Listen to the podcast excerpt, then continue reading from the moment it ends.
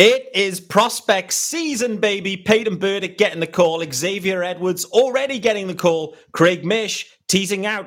Eury Perez maybe getting the call. Everyone's getting the getting this call right now. The Marlins are going all in on the prospects, and I have the perfect guest for you to dig into it.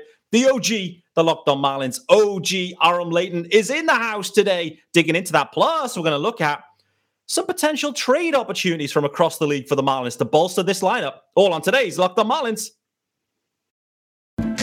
You are Locked On Marlins, your daily podcast on the Miami Marlins, part of the Locked On Podcast Network. Your team every day.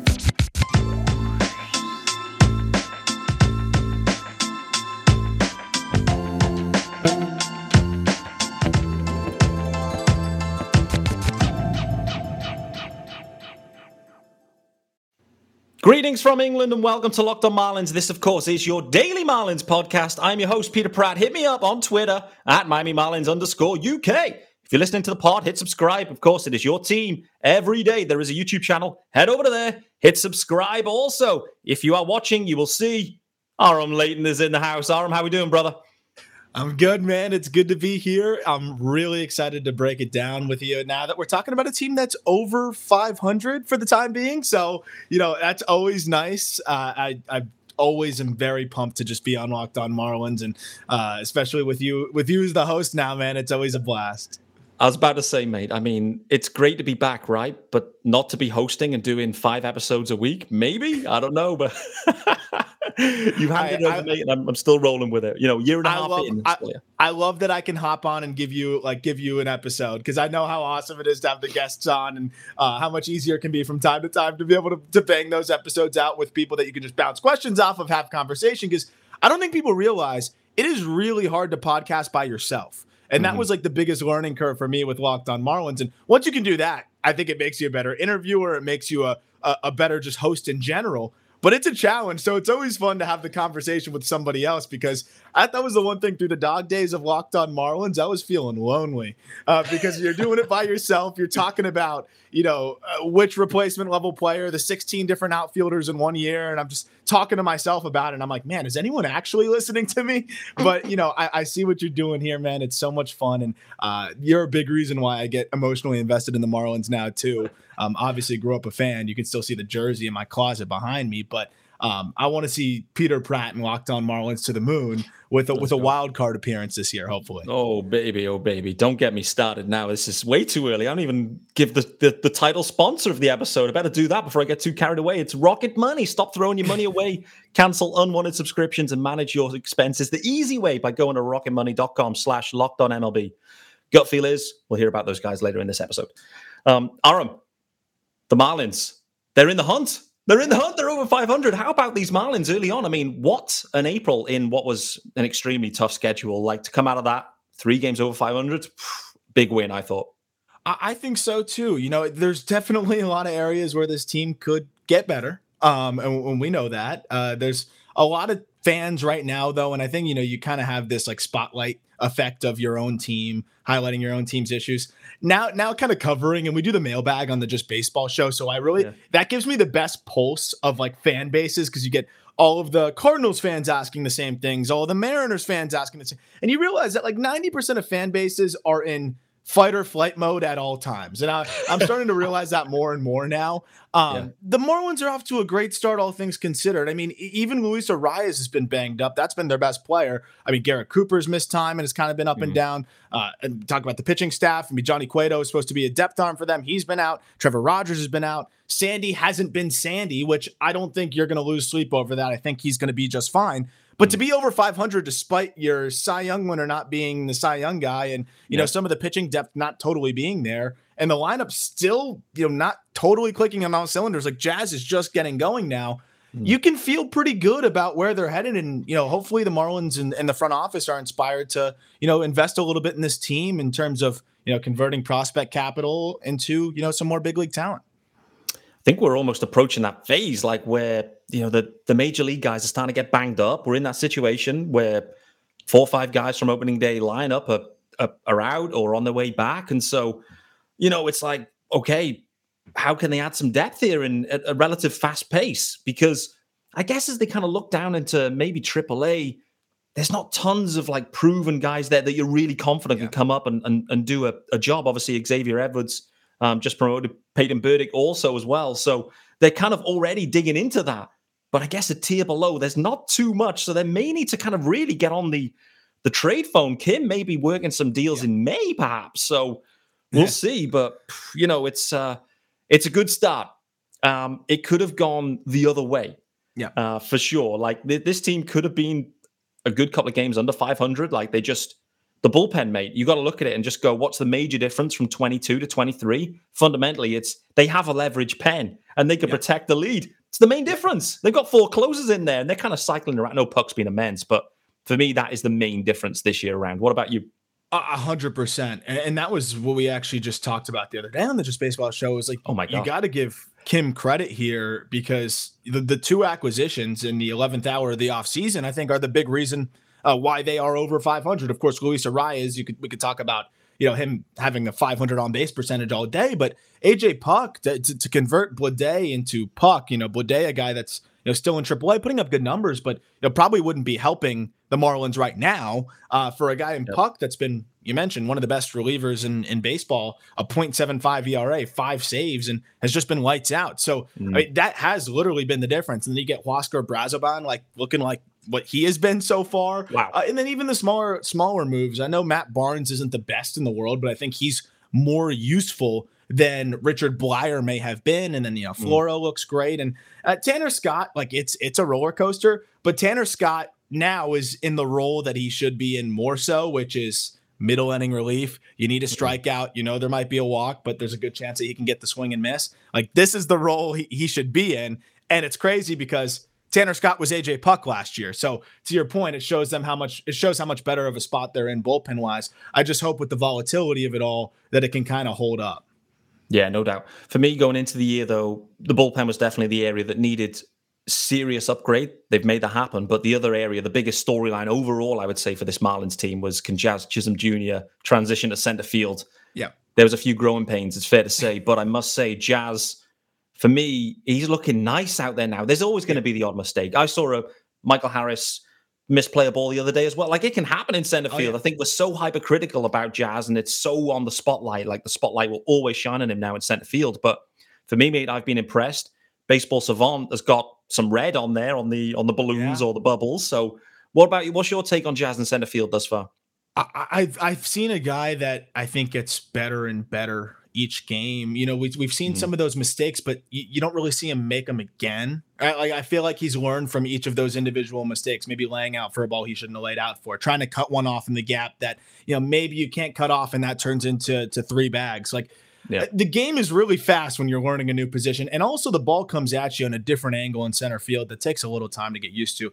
I'll say, like, I was a skeptic. I, I, I was a little bit worried about it. I'm like, you're taking an injury prone player and putting him in center field. We just saw the Twins take their injury prone infielder, throw him in the, into center field last year with Royce Lewis, and he unfortunately tore his ACL very early yeah. in the season. So, you know, I was a little nervous about that. And this is a guy that like just got it going offensively last year. I'm thinking, oh man, now you're going to have him distracted with something else. But as we've realized, like he thinks he can do anything. And that's actually a good thing in this circumstance because the mistakes aren't going to pile up on him. He's not going to take that into the batter's box. And through the slow start, both offensively and defensively, we've seen him still continue to be Jazz, and that's why he's good. It's a game of failure. You have to be confident. Jazz has no shortage of that, for better and for worse. So I'd say he's exceeded my expectations in every way defensively, and I think yeah. he's starting to get going offensively now, which will be huge for the Marlins.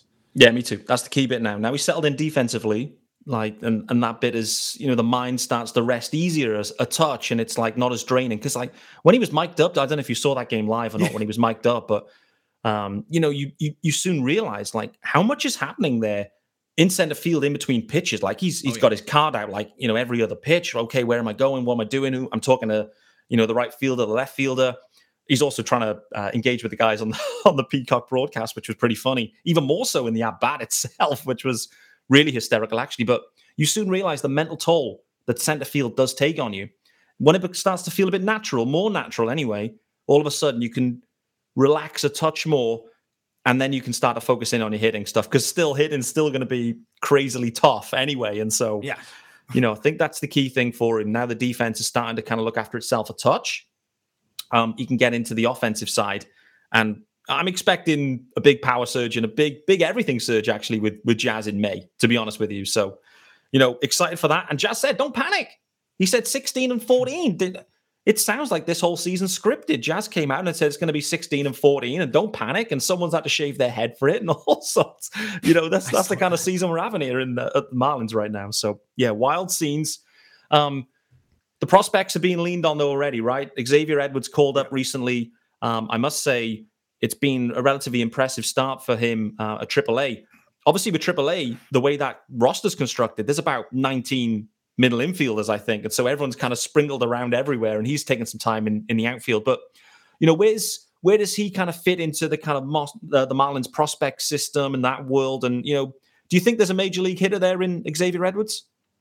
Yeah, I think that's a great question, and I think he's done a lot this season in the early going to to kind of bolster, you know, what what I think he needs to do to to prove that he can be a, a big league bat. Which was, you know, last year there was you look at the zone contact. That's one of the number one things I'm going to look at with a guy of his profile. Mm. If you're not going to hit for a lot of power, you better put the bat on the ball mm-hmm. a lot. And so far this season, he's just been another notch up in terms of putting bat on ball. You're seeing it in the strikeout rates, but zone contact is up to you know 93%, which is elite. So if he's doing that and putting the ball in play with his speed and now defensive versatility, I think there is a, a utility player here. Yeah. Uh, and I think that's a great value. Switch hitter plus plus speed. In today's game with the with the new rules, can steal bags. He's been way more efficient and aggressive on the base paths this year, which was kind of a drawback for him in the past. He's fast, but he wasn't stealing bags that well. Yeah. I, I think he could be that like super utility type um, that you plug in and you know late game substitution, spot start, uh, switch hitter that can do a little bit of everything. I, and I, I just want to see him get consistent reps. I know right now it's kind of just an emergency, have him up there, but I do think you know as they have some more clarity, like Joey Wendle might not be back next year. Mm-hmm. You know, some of the other bench guys might not be back. Like that could be a nice a nice role for him uh, where he helps the Marlins out in a lot of different ways. Yeah, I'm with you. At the moment, there's you know there's what three four utility guys already on the roster with you know Berti the you know the OG utility guy Garrett Hampson's arrived. He's Berti 2.0. Yeah. I mean now you've got Berti 3.0 effectively with Xavier Edwards. Uh, plus Jazz is super. You know he's he's moving around everywhere. Everyone's moving around. That's the thing. I think the Marlins have constructed this kind of contact heavy defensive versatility kind of roster um, and it's helping them because as guys go down, everyone's shifting around. And they, I'd say that's the one thing with them defensively overall. They've been able to cope. They've been able to cope pretty well, better than I expected. I think everyone was expecting like everyone kicking balls around the infield, and that just hasn't happened, which has been impressive, I must say, thus far. Um, what about you on that 100, one? A hundred percent. Uh, you know, we were we were told that Luis Arraez was going to struggle defensively. He's more of a first baseman. He's been great. He's been great. The metrics like him, and, and, how about just watching the plays that he's been making? He's been moving great over there.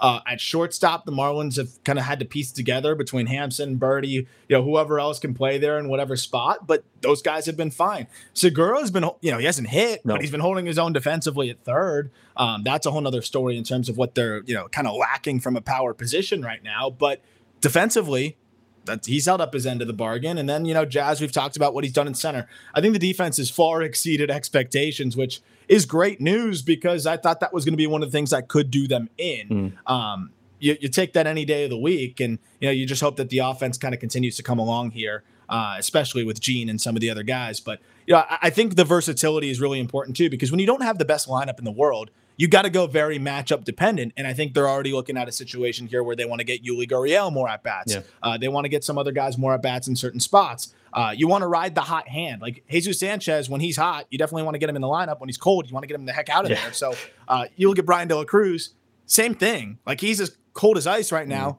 get him out of there. You can move things around and get creative and, um, you know, try to get the most out of your guys and, and squeeze every drop out of that, you know, orange basically uh, of, of what you're trying to get with this lineup. So uh, I, I think that helps them a lot, but it does put a lot of pressure on Skip. But Skip seems to be pushing a lot of the right buttons so far. No doubt. That's been the phrase that's been attached to uh, Skip Schumaker thus far is like just seems to be pressing the right buttons, all the right buttons. But I love to hear. I mean, first time manager, so much pressure on Skip, so many decisions going on there's a lot of guys in you know around him that you know experienced guys with like Mel and you know et cetera, et cetera. But still, yeah. The heat will be on Skip, and he is handling it really well. The culture he's creating looks to be firing. Um, clearly, the team's winning more than it's losing, which does help. But um, I want to talk to you about Peyton Burdick um, and Eury Perez uh, after the first ad. Um, but we'll dig into our first ad. It's our good friends over at BetterHelp. This this episode is brought to you by BetterHelp, not Better Health, BetterHelp, by the way. Um, and uh, yeah, for those of you if you've benefited from therapy um, or you're thinking about therapy, then listen, BetterHelp is the place to start. To be honest with you, you got to give them these guys a try. It's in, it's entirely online. It's designed to be convenient, flexible, and suited to your schedule. Perfect. Um, all you have to do to get get yourself started, you got to fill out a brief questionnaire That'll get you matched with a licensed therapist. Um, if you need to, you can switch therapists at any time for no additional charge. Don't worry about that. We're trying to find the match for you guys, but you can find more balance uh, with BetterHelp. All you have to do is pretty simple. And here's the here's the offer: BetterHelp.com slash MLB to get started with 10% off your first month. That's 10% off your first month at BetterHelp.com slash MLB. Oh, and if uh, if people keep dropping out of this Marlins lineup, I'm going to need some therapy soon, to tell you. So might be tuning into BetterHelp as it is. But Peyton Burdick's up, mate. We did see a brief stint with him uh, at the major league level last year. What we also saw as well was a really encouraging spring. I think there was really the Marlins had no flexibility with their roster construction, particularly in the outfield. So irrespective, really, what Peyton Burdick did in spring, it was always going to be AAA for him, was my opinion. Yeah, and I think that's what we saw. But Avi, uh, Avi's on the IL now. There's a few other guys starting to go down. Burdick's up, and he's been hot if you look at the home run numbers, let's say. Yeah. But there's still a couple of maybe hidden flaws there, I'd say, with Burdick. What's what's your take on what what, what we've seen in 2023 thus far at AAA? Yeah, so you know, I think it's it's Burdick leaning into the strength even more, uh, and you know, you know what is kind of coming at expense of that, which is mm-hmm. you know a little bit more swing and miss. He's been striking out quite a bit. But he's also been hitting the absolute crap out of the baseball, and I've I've enjoyed kind of going back and watching a lot of his AB so far. Mm. And as I'm finishing up the the Marlins farm system rankings, which should be out by the time people are listening to this, um, as I'm almost done with it. But um, I was trying to kind of get to the bottom of of what I see Burdick being. And you know, the thing that that's interesting to me is, you know, we, have seen the struggles of Avi Garcia, and I felt like there's almost no way that Burdick could be worse, especially with the ability to play all three outfield spots. Yeah. You know, he can get by in center if you want to get Jazz off his feet for a day.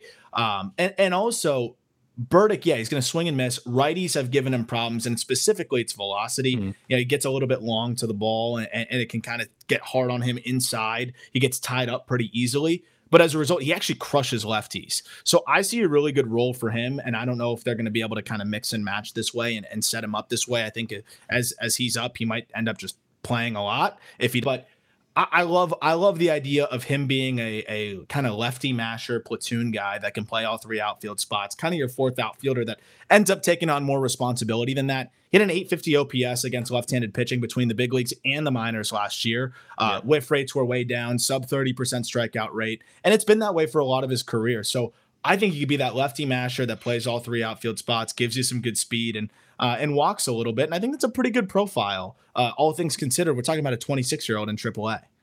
Yeah, for sure. I, I, I think that's no, that's the role. That seems to be the obvious role for him anyway. Is that kind of you know lefty.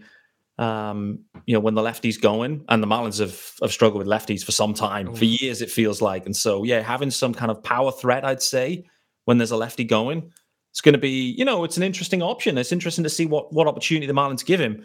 Um, flicking over to the the pitch inside and the rotation, it's fair to say the rotation has been hampered thus far. Johnny Cueto's just had one inning of work thus far. Trevor Rogers, uh, the outlook doesn't look amazing for Trevor either. You know, he's a couple of weeks out already, and there's no throwing happening. We're talking probably like a couple of months out overall once all said and done for Trevor Rogers. So the Marlins are trying to hang tough with you know your Bryan Hoeings and Smeltzers dropped in there and whatever, but and, and I guess you know Braxton Garrett has really stepped up. Obviously started the year in the pen, but you know, and this is where Craig's starting to tease it out is, you know, is it now getting to a point where Eury Perez is going to be given an opportunity here? Um, what the interesting bit here is is, Eury's in in Double A, and I think you know, seeing you talk about this, they've changed the ball in Double A. Yeah. Significantly, I didn't even realize that until I, I started seeing that narrative around. I was like, "Oh wow, they've actually completely changed the ball."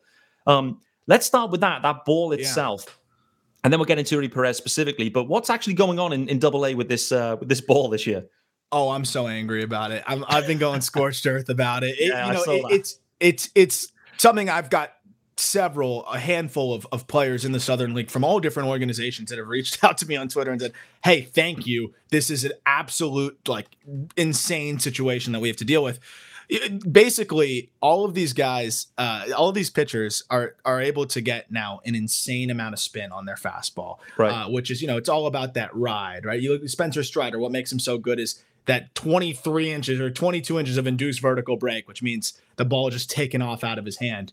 They have these pre-tacked baseballs that they're testing out for the first half of the season. They're all sticky. Um, they, it's a really weird feel to it, and the ball is just flying out of their hands for these pitchers. And they're also able to get way more break on their breaking balls and more movement on their changeups. A bigger part of that too is actually the ball is also not flying because of the way, like the aerodynamics of it a lot of guys have told me that when they're hitting it, they're hitting balls that they know would get out usually, and they're yeah. just dying. If you don't oh, backspin wow. it, and it, it, it does just just not get out. So it, it was really interesting from that perspective. Um, you know, still you got somebody like Andrew Abbott of the Reds who had the three in, uh, you know, the three inch bump in his induced vertical break, was striking out everybody. He went to AAA. The stuff kind of ticked down a little bit, but he still struck out everybody. So good pitchers are still good pitchers. But okay. I think it's like that middle ground has has been elevated, and maybe the subpar pitchers are now like at least average, and it makes it a lot harder for these guys. For Eury, it's specifically interesting because I think the number one gain that we've seen with this stickier, you know, fat, stickier baseball is the fastball and the life on the fastball. And if I had one thing to highlight with Eury, it's that the fastball can flatten out at times. Mm-hmm. It's really high velocity, but it flattens out. Sometimes we saw that in spring training. It got knocked around a little bit yeah. if he doesn't locate it. And if and in the minor leagues, the only time that he really gets hit is when hitters cheat for the fastball and, and hope that they can hit it out because everything else is nasty. No one's really hitting the changeup when he locates it. The breaking ball is gross. Like the stuff is unbelievable. The fastball is like the scouting report for opponents is try to ambush that fastball. So now I want to see how that fastball looks when it's not this pre-tacked baseball. That's mm. really it. That's my only concern with Eury. But that said, even if the fastball is iffy, he could probably help the Marlins at the big league level right now. Let's go. Is he ready? That's the key question with with Eury Perez. Is he ready? I think he's ready to compete. I don't think he's ready to be the major league version of Eury Perez. Yeah, if that makes sense. So yeah, if he gets caught up and and you know he has a low four ERA, you might take that right now, and it's valuable. You know, it's valuable experience for him. He'll show flashes of more, but you know it, it, that's not Eury Perez, and that's not what Eury Perez is going to be at his peak. He, he could be a frontline guy. Mm. I hmm. don't think he is ready to be that frontline guy, but maybe you know you, these guys have a finite amount of bullets. Do you want to waste them on? He's on a probably an innings limit this year. Yeah. So if you feel like he can help you at the big league level, why not continue that development there under the tutelage of Mel Stottlemyre, you know, Sandy Alcantara, who, you know, I, I, was also still kind of figuring out his own things right now. But, mm. you know, like just just being around those guys, I think would be beneficial to him. Why not have that development happen at the big league level if, you know, having tough starts here and there don't doesn't stifle his development. From everything I've heard and seen about Eury, I don't think he gets down on himself very much. I think he can handle big league adversity. And if the Marlins feel like he helps them more than, you know, Devin Smeltzer, which I can agree with, uh, it might be worth having him learn a little bit more at the big league level and, and continue his development there. Yeah. Yeah. I'm really intrigued to see what they do. Obviously, I think it kind of, you know, does link into Johnny Cueto and his return. Like it feels like he's on his way back. So we'll see. But yeah, to your point, like he's got a certain amount of bullets, you know, why not get get him into this rotation right now while the Marlins are like literally in the hunt? And listen, yeah. if things tail away and whatever, you can shut him down in, in August if you need if needs be. So, you know, let's see those yeah. bullets at the big leagues rather than Devin Smeltzer's bullets. I I I've, I have a feeling that Urias will be will play. So we'll see. Yes. Um, let's do the final ad and then let's talk about some wider league stuff, some trade opportunities perhaps for the Marlins. So maybe a couple of names that you've got in mind thinking they could be available from clubs that could be selling um, that could fit the profile for what the Marlins are looking for this year to help them. Uh, before we do that, though, uh, this episode, and it's our sponsor as well, it's Rocket Money. Um, guys, listen, it's a personal finance app. Start you know, first and foremost, a personal finance app, and it lets you cancel any unwanted subscriptions Sounds amazing, right? It monitors your spending and helps you lower your bills all in one place. Over 80% of people have subscriptions they forget about. And chances are you're one of them. Like the Stars app, just to watch one show, or probably that Peacock app for that Marlins game recently, um, or the free gaming trial that you never actually used. Rocket Money will quickly and easily find your subscriptions for you. Uh, and any that you don't want to pay for anymore, just hit the cancel button and Rocket Money will cancel it for you. It's that easy. Sounds amazing. Rocket Money also helps you to manage all your finances in one place and automatically categorize your expenses. Sounds good for me for wine. Um, so you can easily track your budget in real time and also get alerted if anything looks off. Over 3 million people have used Rocket Money, saving an average, listen to this now, saving an average of up to 720 bucks a year. Unbelievable. Stop throwing your money away, cancel unwanted subscriptions, and manage your expenses the easy way by going to rocketmoney.com slash locked on MLB. Reminder on that, it's rocketmoney.com slash locked on MLB. Sounds amazing. I can see everyone's going to be hitting that Peacock uh, cancellation immediately after that. Hope Peacock, hope, hope Peacock won't be advertising on uh, Locked On soon. I'm, I'm a serial offender of the um, of, of the too many subscriptions and just lose count, lose track of all Same. of it. That's why just baseball is like I'm not putting anything behind a paywall. I, am trying to break the trend yeah. here, but no, I, I, that's something I, I have got to work on that. I, I, might have to sign up for that myself. There you go. There you go. Rocket money it is. Um, speaking of that, rocket trades, rocket trades perhaps for the Marlins. um, it's fair to say the offense hasn't quite clicked. I think the majority of people are thinking, you know, how how can they maybe bolster this lineup, particularly if a few guys are dinged up. Um, in your head, just more general, like there's some obvious sellers that we know about in terms of teams are there any other teams beyond the real obvious tankers right now that you think are likely to be selling as we kind of get into like late May, June, and obviously towards the deadline that, that weren't expected perhaps? Yeah, so it's pretty interesting because I think with the expanded mm. playoffs, mm. you, you have a little bit more of this like hesitancy from teams to sell. I think, you know, obviously the White Sox really struggling has you know, made it clear that that was a team that maybe wasn't going to be viewed as a seller by a lot and by a lot of yep. people, and, and, very clearly is going to be a seller. I think the San Francisco Giants, uh, that was a team that you know I didn't really love going into this year, but they always get a nice little bump in terms of expectations because they maximize what they've got. It's really hard to maximize what they've got right now, yeah. uh, but they they do have some assets, and and I think you know this is a smart organization that knows where they're at. Uh, a lot of their best players are vets. I think they realize that you know they have a lot of money to spend, mm-hmm. but they should probably cash in some of these, you know, impending free agents and things like that, and you know, m- maybe make some mm-hmm. moves. Um, I could see the Giants, you know, really changing the trade market with a Mike Yastrzemski, maybe a Michael Conforto, who, if if he hits well, you know, will will kind of put his way into an opt out situation. Maybe even a LaMonte Wade. Um, and, and, of course Joc Pederson. So like that's a team that definitely has a lot of options that I think maybe a lot of people weren't expecting to be sellers that that could be a seller this year. Yeah, I mean, talk about a lot of outfield options there coming out of the Giants. Like there could be multiple outfielders there moving. I mean, I, I do feel like the Marlins probably do need like an outfield stick. I think just the fact that like the Avi situation has has been what it's been, the streakiness of uh, Jesus Sanchez and De La Cruz, and obviously you know you need a, jazz backup plan as well perhaps as well so i do feel like that's probably one area of need i do think you know, shortstop as well could be interesting as well. Like I'm not completely sure what the future holds for the Marlins at shortstop. And obviously at first base too, we've got Coop expiring deal, Gurriel's, I guess, on a one-year deal. So, you know, there's a few spots that it isn't doesn't just have to be for now, it doesn't have to be rentals, I would say. But you know, where's your head at in terms of like position of need? I know like rental sticks can kind of come in, but if they're looking for, you know, let's say a Marte type guy that's maybe got multiple yeah. years, and you think, actually, do you know what? We're willing to give up a touch more because we get him next year and maybe the year after. Um, what kind of positions do you think the Marlins could be targeting there for those kind of guys? Yeah, you know, I think the, the left-handed bat in the outfield is is one that we keep hearing about. It's something that you know is has been very clear to to be of need, and we, we know that they've had the struggles against lefties in the past, but you know this year it's actually been a little bit of of, of struggles against some good righties because you you just don't really have that lefty bat that you can count on, and um, you know, the less sexy option, but I think could be a really good mix and match guy for the Marlins at, at a pretty attainable you know, price and also a team that they have some trade history with.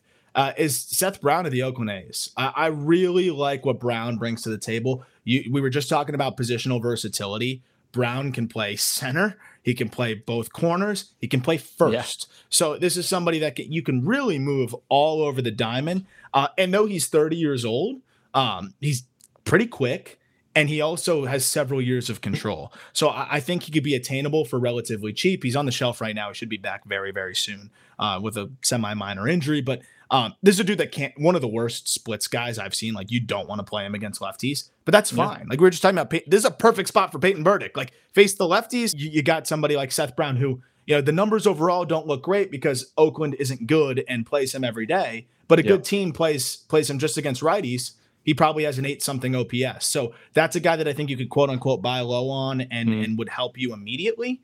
Um, obviously, there's like the much sexier additions. Like uh, I would love to see them put the chips forward, like like push it all forward and say Max Meyer, Jake Eder, whoever else, you go, Tim Anderson you know, how, how, do you how do you feel about playing shortstop for the Marlins? You know, oh, he has a year of control, of course, after this year. Yep. They could leverage that, uh, but uh, you know, that's obviously not the a Marlins move.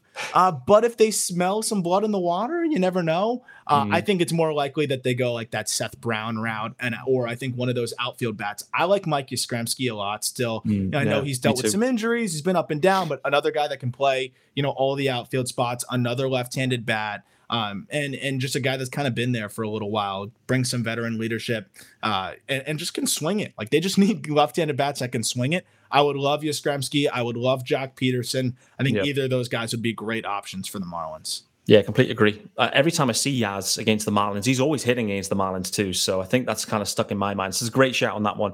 Um, I think it's going to be a really intriguing month, I think, for the Marlins now as they kind of get out of this real tough on paper schedule into what looks to be a little bit more appealing. And it's the question then is can this team translate its early success into, you know, May success against teams that perhaps it should be beating? It's going to be interesting to see if the offense can do it in those games and, and the bullpen too. I think that's really intriguing. But if the Marlins have a good May, you know, they're going to come into June multiple games above 500. And yeah. we haven't said that for a while. and so, you know, Kim's going to have every opportunity to add to this roster, I think. And, you know, will be given, you know, not full carte blanche, but you know, it's there'll be there'll be a lot of discussions around that about how they can bolster this this offense, and you know, maybe the rotation may need to be done. I still do think there's this Cardinals Marlins hookup. I do think that one continues to make sense.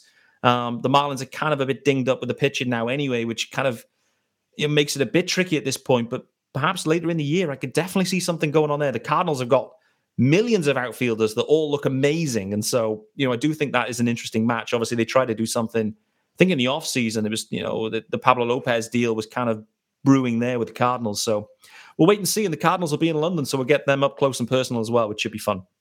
Um, yeah, they've got a couple guys too that I think that could be great fits for the Marlins and, and help them. But you know, it's especially if the Cardinals keep losing, they might not care as much about big league ready uh, no. uh, pitching talent and you know maybe a Max Meyer who is big league ready, but obviously on the shelf, or a Dax Fulton yep. could be of a little bit more interest to them. Yeah, I think that's the really interesting part, isn't it? If a card like a Cardinals type club that starts to if really fall away and think, you know what, actually we're happy to move for a prospect arm, you know, big league ready kind of guy that can help us in in 24 then that really does kind of open things up for the Marlins because this that's that's a tricky thing is like trying to find the right matches I think with these trades and um, you know with these teams and the Cardinals they're always in it. It feels like they're always in it. And so, you know, they're not often big sellers. And so this could be an interesting no. year for them. We'll see. The White Sox, who knows? I feel like that one's in a different situation, but um, we're way long, um, which is to be expected. Uh, you know, with us two getting back together and reminiscing about Locked on Marlins hosting duties, of course. Um, Aram, let everyone know what you're up to these days as well. What I must say as well, congrats to you, mate. I'm, I, I something blew me away the other day. The fact that you've got Walker Buehler in the house, yeah. hosting a pod. I was like, oh my days, just baseball is absolutely en fuego right now. So please do let everyone know what you're up to in case they've missed it, which I'm sure they haven't. Oh, thank you so much, man. Yeah, we're really we're really lucky to have Walker involved. So the Just Baseball Show, daily baseball podcast. Walker will be on every Monday to give updates on his rehab and just talk shop and talk about everything. So that that we're really excited about what that brings to the Just Baseball Show. And then Marlins top prospects should be out by now by the time you're listening to this over at justbaseball.com. Uh, so go take a look at that. Uh, and then, of course, you can follow me on Twitter at AramLeighton8.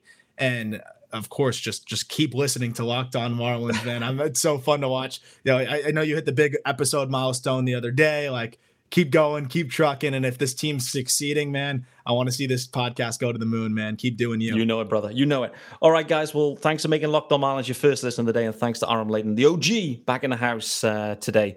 Uh, good news, guys. There'll be another episode tomorrow, of course. Uh, we haven't even spoken about anything to do with the Marlins playing the Braves, but it doesn't matter. The Marlins are going to continue rolling and hopefully look to pick up a series win against the Bravos. We'll wait to see on that one. But uh, for Friday's episode, Kenny takes were made is in the house. Should be absolutely wild as it always is when uh, takes were made is in the house. So we'll look forward to that one.